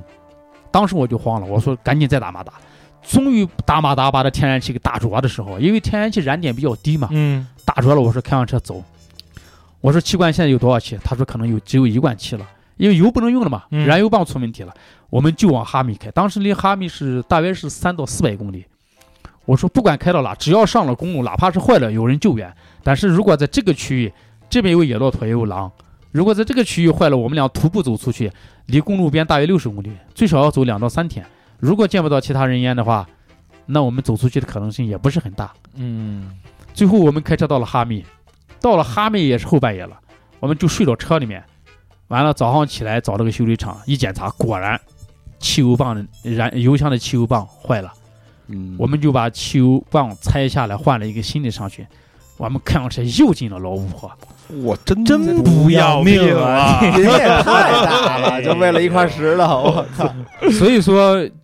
第一是这样的，因为陨石它这个价值，我不能说我高尚到就是为了呃做科研，这个是那是哄人的啊。 嗯我们因为这个人都要吃饭，是不是？是人都要养家糊口，但是这个爱好呃是真真正的喜欢，因为我就想找到这个陨石，因为这个陨石是我现实中的新疆见到的没有这么好品相的陨石，不但它的机制好，我所谓的机制就是这个陨石切开以后它的主要组成部分，比如说石陨石它就是个硅酸盐。嗯嗯啊，大家知道所谓硅酸盐就像一个水泥灰一样的东西啊，里面就是一个这种金属铁呀、球粒呀。刚才说的球粒就是太阳系中最古老的物质，就是太阳系形成之前呀、它里面是灰尘呀，浑浑噩噩的，啊啊这些灰尘常年凝聚低凝，形成了四十六亿年的球粒。啊所以太阳系中最古老的就是球粒。什么叫球粒陨我石操？刚才这我就叫球粒刚才我陨石摸的球粒就是四十六四十六亿，年的这刚个长那块就是球粒，刚才那块也是球粒陨石啊，造待会儿，儿那是我们今天找的第一块陨石，再摸摸吧，一会儿再摸摸，再舔舔吧，舔舔舔舔舔啊，所以说切开以后，里面那个球粒有毫米级，有厘米级，厘米级大约有一厘米，就算是很大的球粒了。越大越好。它里面也有角力。哦，呃石英石中的成分比较复杂，它大约有两百多种物质。比如说地球的岩石有四千种，那么石英石中的物质就有大约两百种。嗯，哦它有地球有的物质和地球没有的物质。所以因为这块陨石我从来没见过，我就非常想把它找到。太稀罕了，我们又进去了，这里面又走了几天，前后走了十二三天，确实找不见了。就在这一条矿山路上跑了来回八十公里，来回跑了几天找不见。回来那一天，我说不行，回吧，我也崩溃了。我说我实在不行，崩溃了。我说不行，我们去阿拉塔格吧。阿拉塔格那地方也是曾经一个获得了国际认证的陨石散落区。嗯我说去那地方找上几块儿，是吧？也不虚此行。在回来的路途中啊，我就发现了一片浅色地貌，就像今天我们来这个地貌，就现在咱们停了，一对一会儿要去花就这种浅色地貌，花岗岩。嗯，为什么要去花岗岩地貌？第一，花岗岩地貌比较古老，这个问题就追溯到啊、很多网上朋友问，哎，为什么你们新疆陨石我们内地没有陨石嗯啊？为什么新疆陨石那么多啊？北京不是市的没有啊？所有陨石的下落基地，全世界是一样的，但是有一个特别重要的环境原因是因素啊，新疆的地域比较宽阔大嗯辽阔，无人区多，而这种花岗岩地貌这种无人区从来没人涉足的地貌，比方说它干燥少雨，地貌比较硬。嗯，陨石掉到下面，它不会立马沉掉下去，不会沉下去，哦哦它在上面就千百万年会会下去一部分，会裸露出来一部分。所以这个地面，这个这种地貌寻找陨石是一个寻找陨石最好的地方。所以它是一个陨石的天然的一个一个载体似的，一个储存柜一个一个大盘子似的。，对你要是草地啊、土地啊，没事就砸下去了你知道，，对你要弄到城市里边，北京啪，你一块陨石掉三里屯儿，是吧？早给收走了，要不然啊就轮是，着咱捡。 要不所然以，以所以为我破石们头不建议去那个什么草原、森林啊这地方寻找陨石，啊，因为地球上所有的陨石掉到，只要掉到海洋里面就不用找了，嗯掉到森林里面、草原里面，第一时间没发现你也不用找了，因为过一段时间一场雨，植被啊，是吧？它就对把它埋进去了。嗯对，你比如说前两年那个云南掉的一批陨石，叫那个曼桂嗯，啊，它掉下来是六月一号掉的，叫六一嘛，六月一号儿童节掉的，所以掉下来第一时间就被当地村民找到了。啊，如果说时间长一两个月找不见，那就不用找了。基本上农耕的时候把它埋了，或者雨水多的时候，它慢慢的黄泥巴地沉下去了。呃，戈壁荒漠中的地啊，比较古老，比较坚硬，所以我们都喜欢在这地方寻找陨石。啊，所以为什么新疆出陨石？对，当时我还想了，我说最近也没看有新闻有新的，你说那叫新陨石？哎，陨石掉下来，合着这个咱找的陨石指不定是哪年的。啊、那种你们说的新陨石是大家看到掉在，呃，从天上掉下来，那个在定义中，在学术中把它叫为目击陨石。哦所谓目击就是你我他都看见了，嗯掉下来寻把它找到了。像今天我们在沙漠中这种漫无目的的寻找陨石的办法，找到的陨石叫发现型陨石，发现啊，就说不定哪年掉下来被我们这群人发现了。是，没准这块陨石也几千年了，说不好。就是说，在理论上，在无人区里面，每平一平方公里可能就会有一块陨石。但是呢，比如说这个这个地方有一年掉了一批陨石，没人找，哎，有一年又掉了一批陨石，掉到这儿了。这种在呃学术上把它叫陨石重叠与事件，哦就说在这个土地上这一平方公里里掉了好多批陨石，嗯在现实中呢有，我们找到了陨石中，在一个地方找到了好几好几个分裂的陨石。所以越是没人去过的无人区，越危险的地儿，找到陨石的几率就越高。人少啊。对，就那嗯周围那片儿都让人敛完了，对就那片儿没人捡，没人发现。哎嗯啊那咱们接着说，那最后怎么找着于卫良呢？嗯，最后去了花岗岩地貌的时候，一停车，第一次停车没看到，第二次停车的时候，我一开车门，在左侧五米的地方发现了第一块陨石，当时大约有拳头那么大，呃，后面太幸福了，大约是四五百克的样子，我就发现了。我一看，我说老李发现了。老李过来以后一看，说：“哎，这个陨石是不是跟我发现的一样的？”我说：“我先看看再说。”完了，先是按照国际惯例啊，我们发现陨石要打点位、采集数据、啊拍照、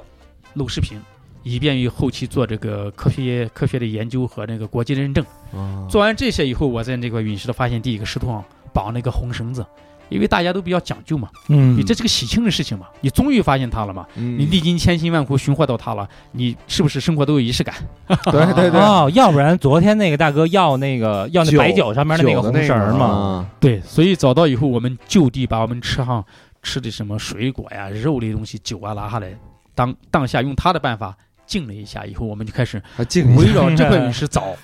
嗯，不到一个小时，我们俩一人找到了十一二块，哇！找出来以后，我就断定这肯定是散落带。那么什么是散落带？你问过我是吧？对，散落带就是说，在一个区域找到了发现量大约一百公斤以上，啊，国际上把它定型叫散落带。散落带有扇形的，啊，有一个条状形的。比如说陨石下落的时候，它呈一个平行的或者一个四十五度的角，在这个爆炸、低空爆炸和高空爆炸，在这一条线上歘，就像人撒一把米一样的，嗯啊大的掉到这一头，小的掉到那一头，从大到小依次有一个过程。是是是，我们找到了小的，就意味着这一片就有大的，嗯大的不远了，我们就把小的就每天找小的，找到一个做一个点位的登记记录，完了通过这个点位的分布来决定它从哪个方向掉下来的。最终我们在这个区域找了一两个月以后，把从最小到最大全长十六公里找到了大约两百公斤陨石。我去，因为后期是两百公斤，我们是嗯提交国际认证的时候只提交了一百四十公斤，因为当时的一百四十公斤是我们已经找到了，后期又发现了一些，大约两百公斤。这就是鱼尾梁陨石的发现和国际这认证过程。这两百公斤值多少钱啊？呃，当时按照市场的保值吧，估价就是鱼尾梁陨石刚刚发现的时候，我们把它结合市国际市场价，没有卖得很高。呃，当时不懂，因为它的后面的分类是 L 四杠六型，就是球类陨石中，嗯，全世界发现的四十二批中的其中一批，我们把它定的价十到二十人民币一克啊，啊，那么便那就说意味着这两百公斤就要价值两百万到四百万。哦，那也行了，哦，二十块钱一克呀。二啊，一一克十到二十元。嗯普通球类陨石，嗯，基本上就是以这种价格。前面你们问过我说，哎，什么陨石那个比较值钱？那么就是月球陨石和火星陨石。嗯，就是今儿老听哈，找一个月亮，找一个火星，宜，啊对就是对这对哎趟就就算没白来啊。对，呃，目前结我果们找一西瓜陨 石，目前我们国内啊没发现月球和火星陨石，所以这个陨石猎人啊寻找月球和火星陨石的任务也比较重。第一个，找到这个陨石的价值比较高；第二个，科研价值相当大。所以说，很多陨石猎人梦寐以求的就是要找到月球和火星陨石。啊，月球陨石就是从月亮上下来的对石头，月球陨石就是从月亮掉下来的，火星陨石就来自于火星。比方说，造型星陨石就来自于造型星，别的陨石就来自于前面我们讲的木星和火星之间的小行星带。我今儿听明白王总了说有一个水星陨石啊，绿了吧唧的那个水星也就来自于绿水星是，绿色嗯对，的，绿色的。太神奇哎呦了！我天哪，这动不动就就是来个几百几十亿年的那种玩这么玩儿，因为它里面的成分不同，它含一些什么这个灰石呀、一些什么矿物质，所以它的颜色上啊就有差距。好多人说，哎，这个陨石都是黑色的，不一定，因为刚掉下来的陨石确实是乌黑的。为什么呢？因为它通过大气层高温燃烧，啊，陨石内部的一些呃，就像这个金属铁，像这个磁铁矿。磁铁矿发生了这个燃烧，发生了改变以后，它就形成了熔壳，嗯就大家说的陨石表面一层皮儿，就像吃香蕉呀，你要剥层皮，它的层皮石陨石有零点三公分厚，铁陨石只有薄薄的零点一公分厚。如果掉在沙漠中，你没有寻获到，几十年、几百年以后，风沙，呃打磨以后，表面这种黑色融壳没有了，皮儿没了，陨石会变成别的颜色，比方我们前面讲的咖色、青色、棕色这种颜色。有哎点像那猪肝儿似的那那颜哎色。呀猪肝儿有点那个紫褐色、哎对深褐色那个感觉。嗯哎呦，但是这个对我们来说，这个确实有点难。我们这我陨们石认得我们，我们不认陨石啊，这个。我说他要叫我一声多好 啊，是吧可能这一天多，你们脚底下踩到过陨石，还真有可哎能。是啊， 我也觉得有可能。很多人踩到脚底下都不捡，不认识。这个有时候也是看缘分哈，看命。说那个呃听王总说，就是停车撒个尿，哟，陨石吗？这不是是啊？这样事情常发生。呃，有一个经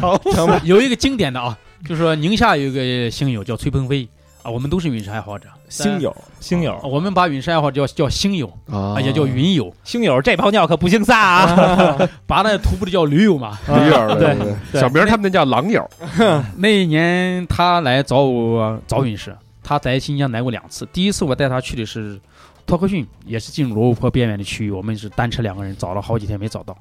呃，那一年他又来了，他说我一定要要到新疆找到一块大陨石，能完成我的梦想。他曾经和别的团队找到过小陨石，但他从来没有找到一个超过一公斤以上的陨石。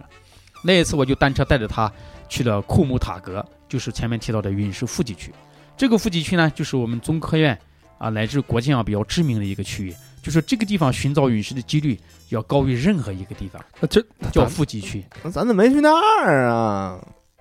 后面去了以后，笑而不 语，笑而不你 语啊看，咱带咱们去一硬核，这这次不是这块儿能出个，因为那一片太远，去一趟要走一千公里。哦我那们就这次来的地方是五百公里，就这儿吧，就这儿是是所以时间不够。太累了，这我们路一上去一天次一般都要十几天，啊，不这能一说路去也了就回来也是颠簸着去的是啊吧？。那边路也非常不好走，也是无人区。啊这把我昨天吃前前天吃那个丁丁炒面片儿都给我颠颠出来了，这一路非常颠啊。是，呃，当时呀，呃，到了一片地貌，那片地貌是一个山头，呃，下面有一些什么白石英啊，就是乱七八糟的石头地方。这种石头地方一般我们不建议寻找陨石，因为它石头多，比较杂乱，你在里面找陨石的几率啊比较低，因为它能影响你混淆你的很多这个视觉上的一些和这个知识上的判断。嗯后面我是休息一下，停个车，停完车不到两分钟，我往车尾走，啊，他就往车头走，撒了个尿的功夫，他就一脚踢出一个石头，他拿到手里看完，他就喊我说：“老陈，我捡块陨石。” 我心里想，怎么可能？这刚刚停两分钟你就找块陨石，嗯我就不相信。我说你别吹牛了。他说真的，他就举起来，你一看就喊呐。我当时一看，哎，这确实可能是陨石，因为他也懂陨石，他不可能说这呃拿一个石头给我开玩笑，我就过去了。一看，我的天，碗那么大一块儿，哦，后来称了一下是四点二公斤。嗯嗯哦，完了，我就在就地给他打了个点，给他拍照录视频，啊，这说的我嗯非常开心。说的我们现在又又又恢复了斗志啊，因为是大家大家没捡过，你没在沙漠哪儿捡，你真的走在沙漠这个这个挺绝望的啊无。论什么地上，就是刚才一开始我们今天找到第一块陨陨石的时候，那个鹏哥说，哎。这个他很高兴，因为嗯他找的不是一块大陨石，是一块小陨石。因为对，小陨石意味着这是可能是一个散落带，有可能附近有很多的这个这种对，因为他怕他不可能那么点儿，跟核桃大小，他就单独落对，落在这这儿肯定是一片嘛。然后我们当时就跟打了鸡血似的，哇，开始吧，这兄弟们，嗯对吧？就出开发始了就，越找一个小时、两个小时、三个小时，越找越绝望，越找越就真这个这个意志的消磨，你在这个日灼烤下烈日，在这个脚底这个磨泡加这口干舌燥加这个是不是得，而且还不认得路，得亏遇到那个王哥了，差点走丢遇到啊王了。哥，咱仨的也都回不去都。就这个一望无际的沙漠里边，就越走越绝望。真的，你能坚持下来太难了。当时这个我绝望到我说，要不这么着，逮块石头啊，拿尿一滋， 结果一看，哎，紫褐色就是它了，最后 我们就说，哎我这有一块儿，我这有一块儿， 就开始自我欺你骗说了。这是尿血 了，你对，这这人性就开始扭曲，然后就开始慢慢的自我欺骗。对，自我欺骗完了，然后高老师就在那儿骂街，说我为他妈什么不是我？不是我我我是这么说，我说就是谁评定的，我这块儿就 不是，谁谁说那块儿就是你叫他一声陨石，他答应吗？ 最后大家都疯 了。我埋怨第一个找那，我说呀，咱都是新人，咱 这新人好运都是都是丫给抢过去了。 就真的扭曲了，快崩溃了，没错还是找不着。你们四个人都从北京来，但是那个找到陨石这个黄威啊，嗯，他是陨石爱好者。啊他虽然说没有亲自在沙漠中找过陨石，但是他收藏陨石的时候，因为这个陨石认知呀、就是第一是寻获，第二是花钱收藏，通过这两个途径来认知真正的陨石。人家把玩过很多，咱们只有这个寻寻获对这个过程，实际操作这个过程。嗯所以刚才为啥我把他们十个人撒开了让大家去找？因为这是有一个经验的。如果这十个人在，呃，一个小时之内要嗯找一其他个体，找到几块其他个体，那么意味着我的判断就是这一片又是一个小散落带。但是通过我们一个小时多的寻找，十个人没有找到，那么意味着这可能是独个的一块儿，啊也就是，说它是一个个体掉下来那么一块儿。嗯后面又从那块陨石的那个形状上判断，它有卷边，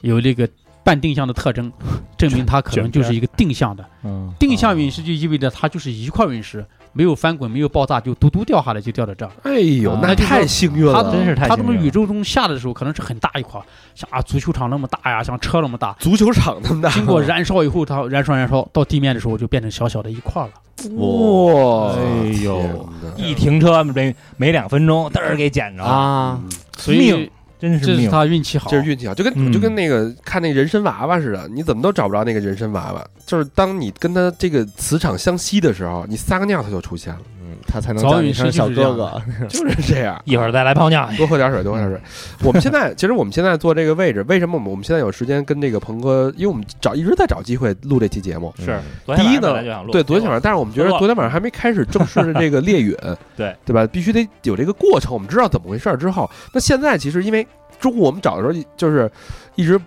找了就不让我们走了，赶赶一瓶水喝完了必须往回走，没错，因为很容易出现中暑的这个情况。对，然后我们这个性格已经开始扭曲了，对吧？嗯也开始中暑，然后往回走之后，实在是太热了，所以我们现在录音这段时间是有一个间歇期，大概是三个小三四个小时。差不多。对，等稍微凉快一点儿了，六七咱们点现我再在去找，咱们现在停留一会儿，接下来要搜索这个地貌属于什么地貌？呃，这种地貌就是浅色地貌，就是花岗岩地貌就是像找到于伟良那个地貌，对吗？啊。对，呀，哟，完你看了，那但今天咱们找于伟文 了，于伟于伟文牌饮食三个三个坏小孩儿 嘛，三个小孩儿。有戏啊！这么一看，这个这个鹏哥给我们估估，我们今天待会儿稍微凉快一点儿，找到这个陨石的几率大吗？在这儿啊，早陨石用我们的话说，就是说十次猎云九次功，就是相当于买彩票天上掉馅饼的活儿。这东西就是运气加知识。十次猎云九次空，是，那也就是说找十次也就一次能找到。嗯，那这如果一，次今天上午已经发生过了。 如果去一些从来都没去过的区域啊、像我前面提到的库姆塔格富集区，嗯那么它寻获的几率会高一点。像这样的地方，我们从来没有来来过的地方，就是说，相当于就是说天上掉馅饼，遇到就遇到，遇不到就算了。嗯，那像像咱们今天上午发现那块陨石，这个概率已经很低了，是吧？呃，对于我们来说，出了一天就找到一块陨石，已经是非常幸运了。是哦第一第一天上午，啊因嗯为昨天是不算嘛，啊，刚开始寻找。真的很幸运，出去十来天不找到一块陨石，回去的时候都是很多的。十多天找不着一块儿。这个心态，我觉得，因为我们就是一个多钟头，我们经历过放弃、愤怒、谩骂、怀疑，互相厮打，你开始说要打石是头互相砍了，最后十多天找不到，那个是一什么样的心情？呃，时间长了，人可能习惯了。就比方，咋说呢？有些人可能一到这戈壁荒漠来，没有人烟，你看没有绿色，你们也看了，一点绿色都没有，对是一看就彻底他就崩溃了，内心就崩溃了。啊，那干什么？你跑到这儿没有人烟，鸟好不拉好多就新是啊新疆人一辈子都没来过戈壁，是吧？很多新疆人都没有来过这种无人区，嗯嗯真正意义上没有信号、没有人烟的地方，除了罗布泊啊、这库木塔格这个区域，广大的这个这个这个区域都是没有信号的。嗯啊主要没信号，咱城里人就有点难受。你见不到绿色，嗯，而且你真看，是我们昨天想找找个柴火都找不到，对，对，都是枯草，都没有柴枯草啊嗯，只有有有个别的枯草。烧纸箱像了。这个区域你还能看到枯草，我们去的有些区域，跑好远连棵草你都见不着，更不要说树了，什么都没有，没没有绿色。嗯我靠，就是没有一丝的这个人烟，让人走着走着找着找着也挺绝望。用我经常写的话说是远离了人类文明，确实是真是死亡地带。你这个挺进了外星文明啊！你们这是其实，其实因为这个朋友给咱们照顾太好了，咱们就是意识不到的那个危险性。嗯，其实你说咱们现在这个状态离这个 死亡，它可能也就是一线之隔。就一瓶水，就是一瓶水的事不是儿。不是，就是他们那哥这哥几个一撤，咱仨就是死亡。但其这实是吧你看这个，昨天哈、昨天有一辆车是爆胎了，对啊然后这个咱们停的这辆车，就是我们三个人坐的这辆车嗯是有千斤顶，对但是这个千斤顶是不够长，然那后个那个千斤顶是漏油坏了。对，嗯那个爆胎的那辆车，它的千斤顶是来之前没有检查，本来是一个新买的非常牛逼的一个千斤顶，高结果级的，嗯，对漏油没法使。嗯，然后，但这个时候鹏哥已经开出去了，如果鹏哥没有回来，咱这或七或者说个人，或者说只是这两辆车进沙漠。，对，如果就这两辆车，咱这两辆车七个人就窝里边了。怎么弄？啊？呃，是这样的，就是说大家呀、一个团队啊，在野外跑啊，就是一定要这个高度要凝聚起来。比如说谁有困难，我们一定要上；我们说谁有困难，我们就扔下去不管了。这这就是这么多年为什么我不带陌生人进来寻找陨石的 原因，嗯因为很多人可能在利益面前啊，他就会发生一些心理上的变态变化现象。是他就可能哎，我发现一块陨石了，我偷偷藏起来，或者我不告诉你，或者两个人发现陨石了，发生一些什么不愉快的事情。这就是为什么我不跟带小妹儿陌生人来起来 其实一块儿结石，我趁乱给捡走了。所以遇到困难的时候，我们大家是一定要解决它的。比如说我昨天出去以后，我对讲机喊半天，怎么人都不上来啊？这个可能第一对讲机超出了这个范围，嗯第二可能有什么事情发生了。当时我说有可能插扎带了，因为这个路它是那个矿山石子路，特别尖嘛，对天气又特别热，这种天气下极易扎带，尤其是扎侧面。果不其然，我回来的时候一看，这个车确实是扎带 了。然后那车那个骗骗骗鹏哥说我们找着大陨石 了， 鹏哥嗖儿就回来了。因为之前那个。呃，是那个对讲机没电了嘛，然后对就是就是那个一直说，然后没有回应嘛。对对对后来说我们找着陨石了，然后一秒秒回。当时对讲机刚好到了这个公里范围内了，嗯啊前面我跑得太远了，我就看路去了。对对对，哦，那会儿你已经往回走了，是不是？对我等了好长时间，大家都呼喊都没有没有回应，我就想着可能有啥问题，我得回来看看，嗯我就开车回来了。是就我我是觉得在这个呃咱们被照顾的过程中啊，我终于理解了为什么什么这个、呃、女学生会喜欢那个老师啊，或者喜欢那个什么教官呀、你今晚上跟鹏哥睡，啊对，我就就感就感觉昨儿朋友给咱切菜，对吧？然后说那个把被把褥子，然后对给对给对咱铺拿好出来了感觉啊哎我操，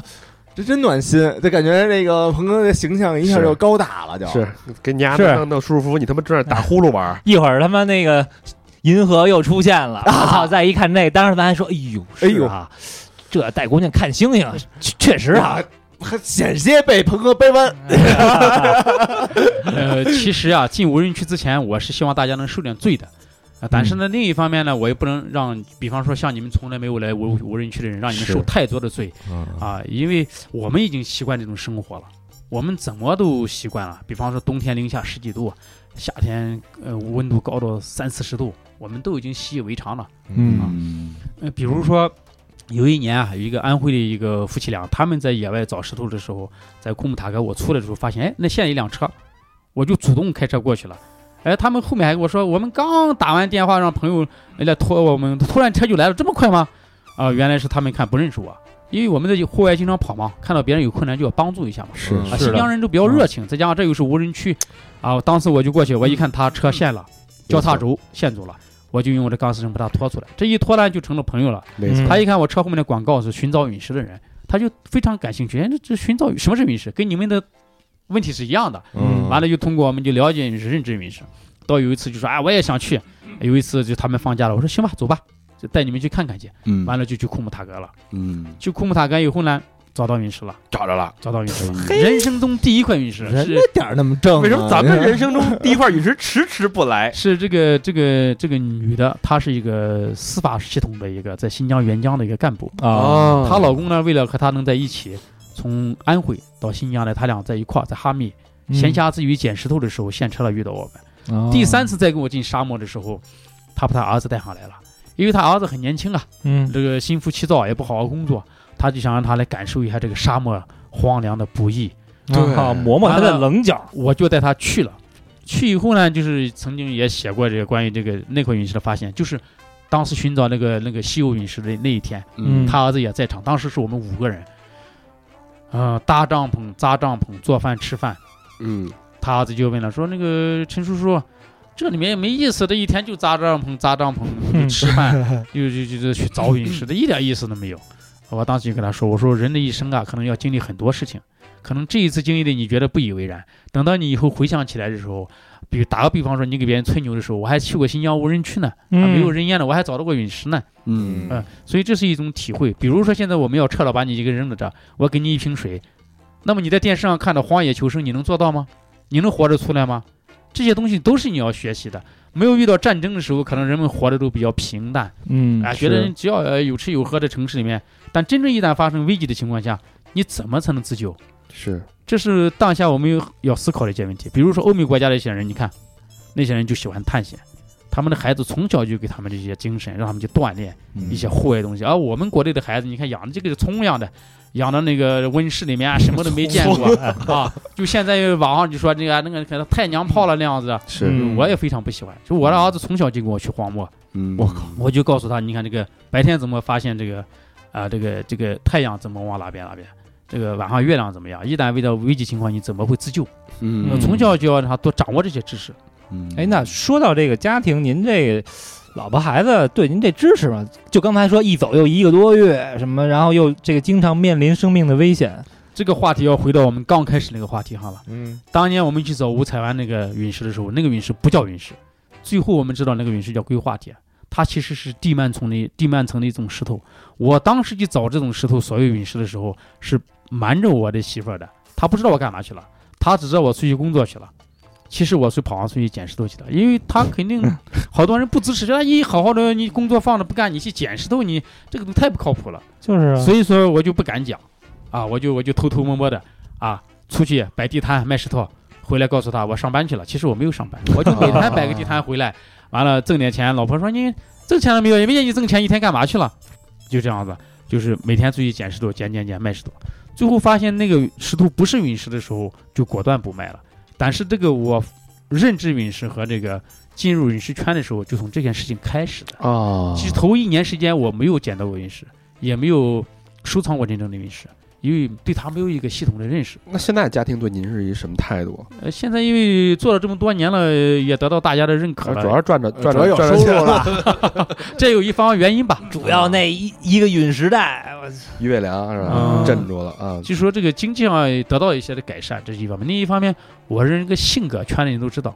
我就喜欢这种天马行空、无拘无束的生活，嗯我就不喜欢受人约束。嗯我愿意到了呃戈壁滩来。我就常说啊，和人打交道累，但是你一旦进入这样大自然的怀抱中，你会很轻嗯松。为什么你们一来以后手机都没有信号？你不用低头看手机，不用关心人谁找你你找谁，还真是这里面什么都没有，没 你就要照顾好自己就行了。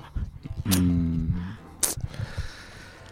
说的我们这个说得是我们有点儿汗颜，行吧，赶紧感谢吧，昨晚上喝感谢然酒 的后那个时候不就掌声说了吗？仨北京来的有点惭愧吧？就是有点惭愧，就是看大家都在忙碌，我们就有点儿就是手手足无措， 是不知道干不嘛知道该干什么。你在这样就怕帮倒忙。对，在这种荒凉的环境下，又不知道自己的，就是我感觉在城市里边，你习得的所有技能，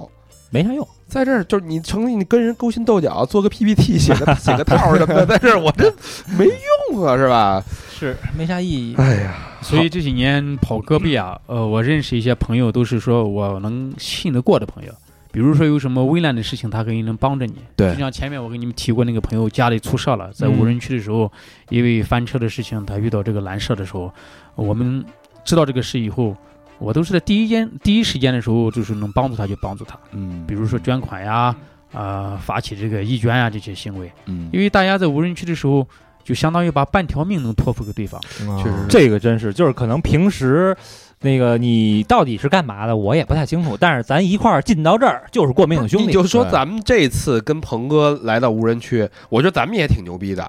是是？吧？就是第一次跟鹏哥也没见过面，我没见过我们跟鹏哥所有的交流就是打我跟鹏哥，我单独跟鹏哥打了一个二十分钟的电话，嗯，那是因为是咱们那个听友 AK。嗯， A K 的，就新疆人热情啊热情热，A K 情给牵的线，对，因为我相信咱们的听友，然后跟鹏哥一聊，我说鹏哥说这话表达方式，我觉得这就是专业的，然后我觉得咱们得相信专业的，然后我们就高老师说了那个，我们把命交到鹏哥手 里了，然后我们就来了，就真的进到无人区了，因为之前那个大肠儿一说这事儿啊，我说这事儿有这么容易吗？然后我就问我说那咱带点什么睡袋，咱们带不带？然后咱是不是要租辆车？丫咱就属于那种特担心那种，哎什么这怎逼大哥的这个那个这，我说什么都不用。鹏哥说了，就带个睡袋就 行了。对，然后我我听完这话，我的判断是什么啊？我说啊。呀，他们也不知道，问也白问。不是最后那个，其实我我一直我也压抑着自己这个好奇心，你得告诉我去哪儿吧。对，什么都不知道。但问题鹏哥也不知道去哪儿，嗯就好多都是走到那个大概一个方向之后，然后看天象，然后看那个地势，对，然后什么什么咱咱们往南什么一百二十都是随机的，对吧鹏哥他随就机的不。喜欢呃条条框框的，就是呃想到想去哪儿去哪儿，根据这个大自然的气候情况。所以这是这很浪漫嘛，就是你在沙漠里边，嗯因为这沙漠你走各种各样的地势穿梭，一会儿红色的地势都不一样，一会儿黑的，穿一过会儿火焰黄的，山，一会儿对跟那个黑矿似的矿山，一会儿那那山长得像面包一样，然后一会儿又一马平川的，跟那个波浪一样的盐碱地，是没错。这太神奇了，整个就是感觉穿梭在一个异世界里 边。嗯，反正我要不然们产生幻觉了我吗们？很信任您啊， 感谢你， 咱还有两天呢。我们也没有一个特定的区嗯域，反正只要干到无人区啊，啊，只要是无人区，区啊，有发现陨石几率高的地方，就是我们所要去的地方，嗯所以没有特定区域，嗯就，没法跟你们讲我们要去哪，确实是，大说了漠你浪人，咱们现在也说了你啊是也不知道是嗯吧？嗯对，因为好多呀，全国各地有好多亲友都哦好多人都要求啊，你带着我去荒漠体验一下这个猎陨，这个寻找陨石的 对过不程。起了啊，星友啊，太多了我们先进一步了啊。不是，咱就跟他下回我们带你去罗布泊北京桥，你 就这么跟大家说就行。哎呀，好吧，今天是我们猎陨的第二天，嗯然后第二天今天下午的猎运会一会儿会正式开始，然后明天还有一天，对，然后后天一整天我们都会在路上，然后就要回到乌鲁木齐，嗯大概也是驱车的。后再后大再过一天我们就回北京了，对，然就后嗯是一个非常紧凑的一个行程。明天如果有什么新的发现，还可以继续跟大家分享。哎嗯嗯嗯好吧，那这期节目也差不多了，然后感谢鹏哥这两天对我们的照顾，谢谢也希鹏望哥也祝福鹏哥一呃这两天能有新的预祝新对的斩获啊，哎预祝咱们团队哎对对对对吧哎哎哎最好是经过我的手啊，我这小手，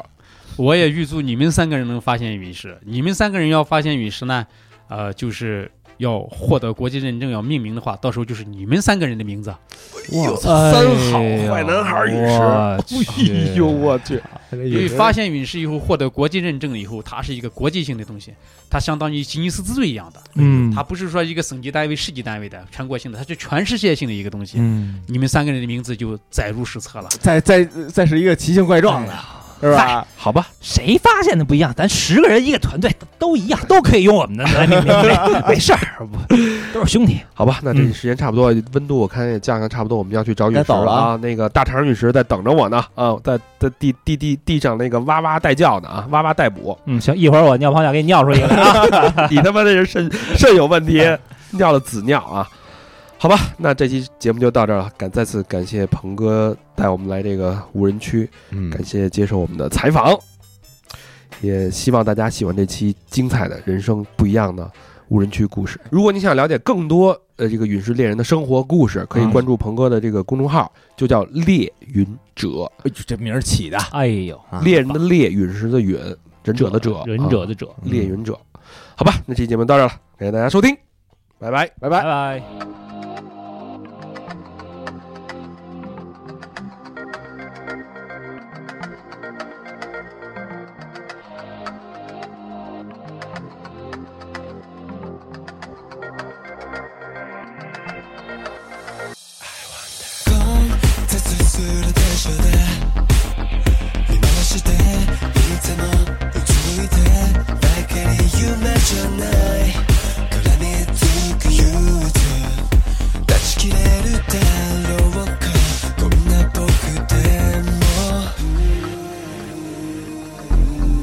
強くなれる